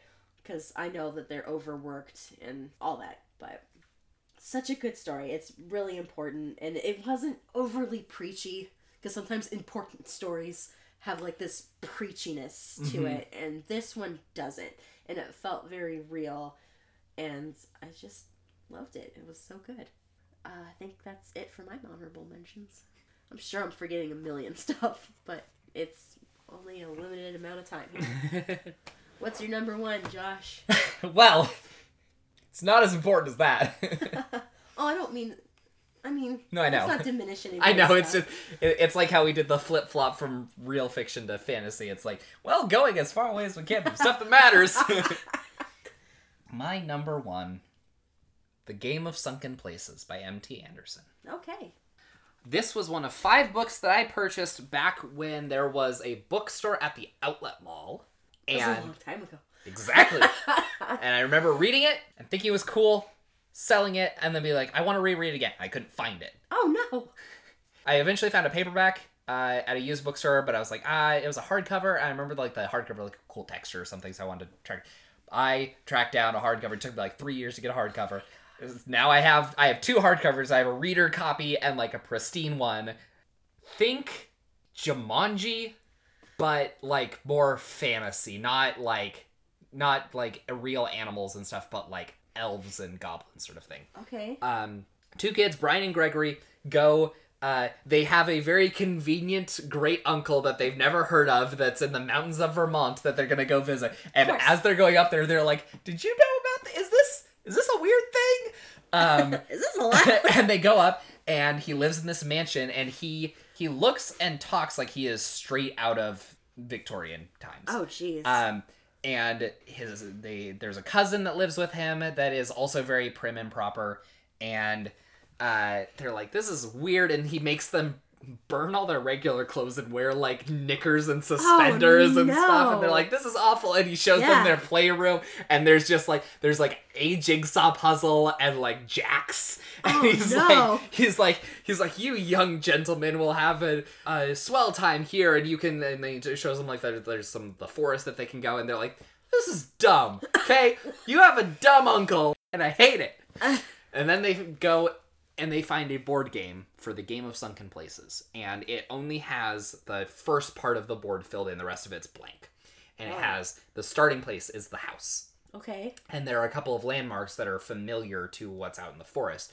And as they go and explore, it starts to fill out the board, and they come to learn that there are two factions. There are the Norumbegans, who are these, uh, who's like this elven society that lived here, and um, this was like their their homeland and stuff, and they're trying to reclaim it from the Thusser Horde, who are these like dark elves Okay. and the game is to decide the fate of the land and so there are they, there are two players and so brian and gregory are for one group and there's some other person that's playing against them for whatever is going to happen. So they are exploring the the ruins of old norumbega and things like that and there are some really really fun twists that i don't want to spoil and the book's like 260 pages it's a quick Okay. read. But there's some really fun stuff that i'm like cool! Okay. Yeah do that.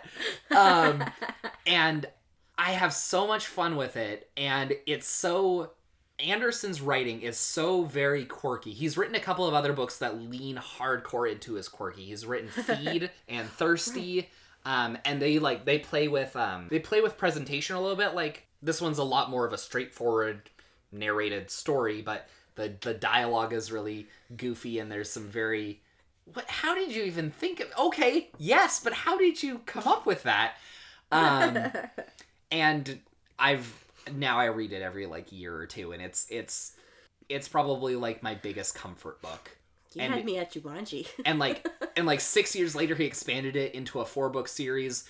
Uh the first book still completely stands alone. Okay. um the rest of them stray further and further away from core game. It starts to go more into some of the culture of the Norumbega and the Thusser and it gets it gets really really strange let's Okay. put it this way the third book takes place inside what may or may not be a gigantic organism thousands of miles large but you're not sure Wow.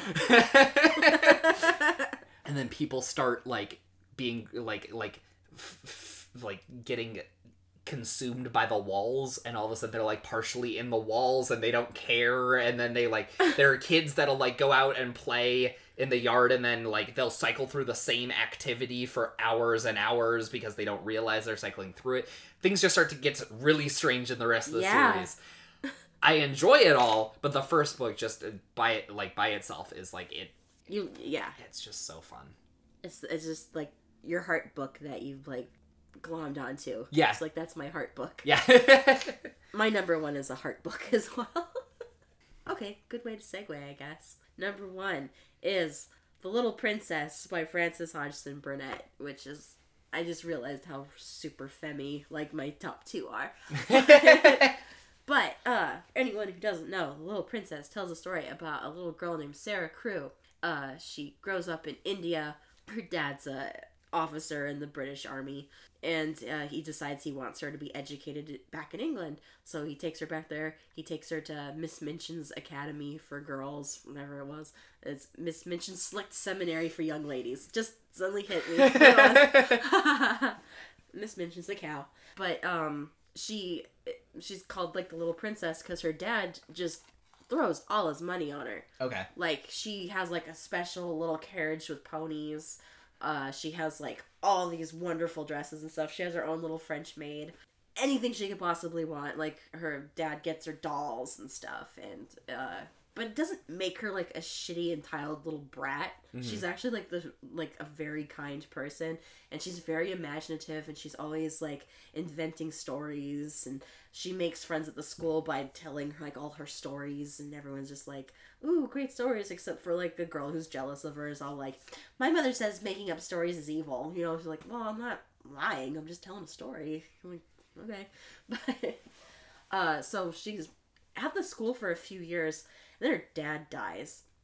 And when he dies, he'd speculated all his money into this diamond mine that turned out didn't have any diamonds in it. Oh, So all his money is gone.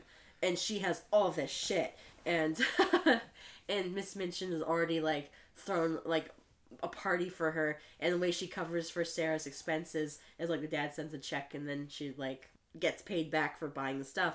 And now it's like, well, crap, all this excessive crap that she got and now I'm on the hook for it. Damn it. So she's super mad. She like takes she goes like, go up to your room, put on the simplest dress. And she's like, and you're not keeping any of that shit. You're gonna live in my attic. You're you're gonna work off everything that I just spent on this. And the little girl's like, You're gonna regret being this mean to me. And she's like, Don't talk to me. and so she's, and then it's like more years. I like this because it just takes place over the span of years, where she's just this serv this this drudge working in this, and and that just just this fall from grace, and uh, it does affect her. She she doesn't get as much to eat anymore, so she's just constantly hungry and she has a fit about it like once just like oh my god i'm so she like got to keep like one doll that her dad got her and so she just talks in her name's emily she just talks to her like i'm hungry i haven't eaten since i've been up since before daybreak and now it's night and i still haven't had anything to eat. Do you even care? Like slaps the doll and i'm just like this poor kid and then she picks the doll up like i'm sorry i just completely lost i'm like it's fine you can go ahead and be upset about that you don't need to apologize but then through like a series of like i can admit the weaknesses of this story because it turns out like he didn't actually lose all his money in the diamond mine uh the the friend that had given him like the tip to do this like got is like a really sickly person it just happens to move to London as well and right in the house next door.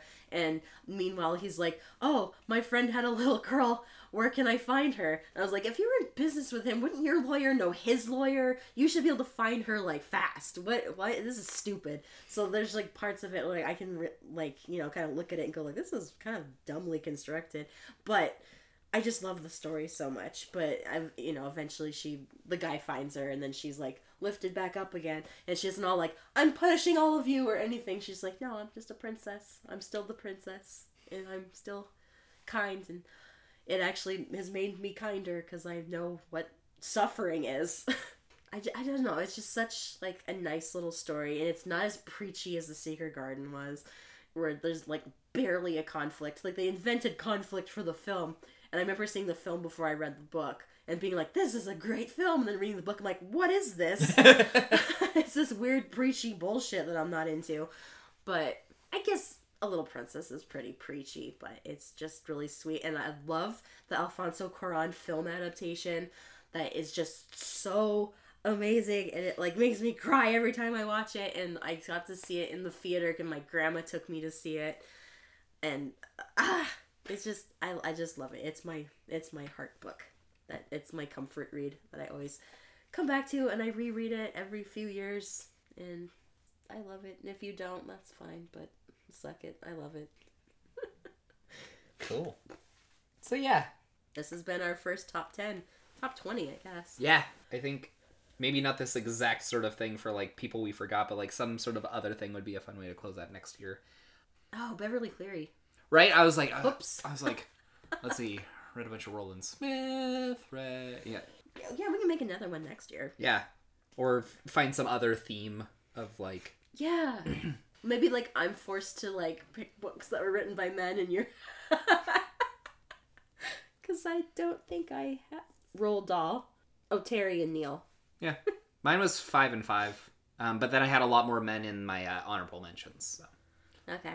Uh, yeah, so let us know if you enjoyed us doing this as like a not single book discussion. Maybe we can find some other things to talk about just as kind of like bonus things because this takes a lot less prep work. Yeah, this We- is nice. This is just us sitting and talking, basically. If you guys liked any of the stuff that we read, or you want to suggest something that you think that we would like based on the stuff that, like, these lists, especially towards the end, got very personal for us. So if you think that there's something that's like, I think that would have, like, hit you in that same way, let us know. Uh, HFKpodcast at gmail.com or Twitter and Instagram at HFK Podcast. Uh, that being said, next month we're going to be doing a glory of unicorns. a Glory of Unicorns, an anthology edited by Bruce Coville. We totally didn't just record the episode for that No. two hours ago. Why would we do that? so that we can enjoy the holidays and not have to worry about reading things. Yes. Um, but yeah, so that'll be our January. We'll be back to normal stuff at that point. Hello, fellow kids is hosted by Mara and Josh, produced by Josh, music provided by Ben Ash. Visit him at benash.com if you'd like to contact us. I just told you how to do that. We're on most things, apparently not Spotify or Google Play at the moment, but I'll see if I can get any of that sorted out at some point. See you in 2020! Bye.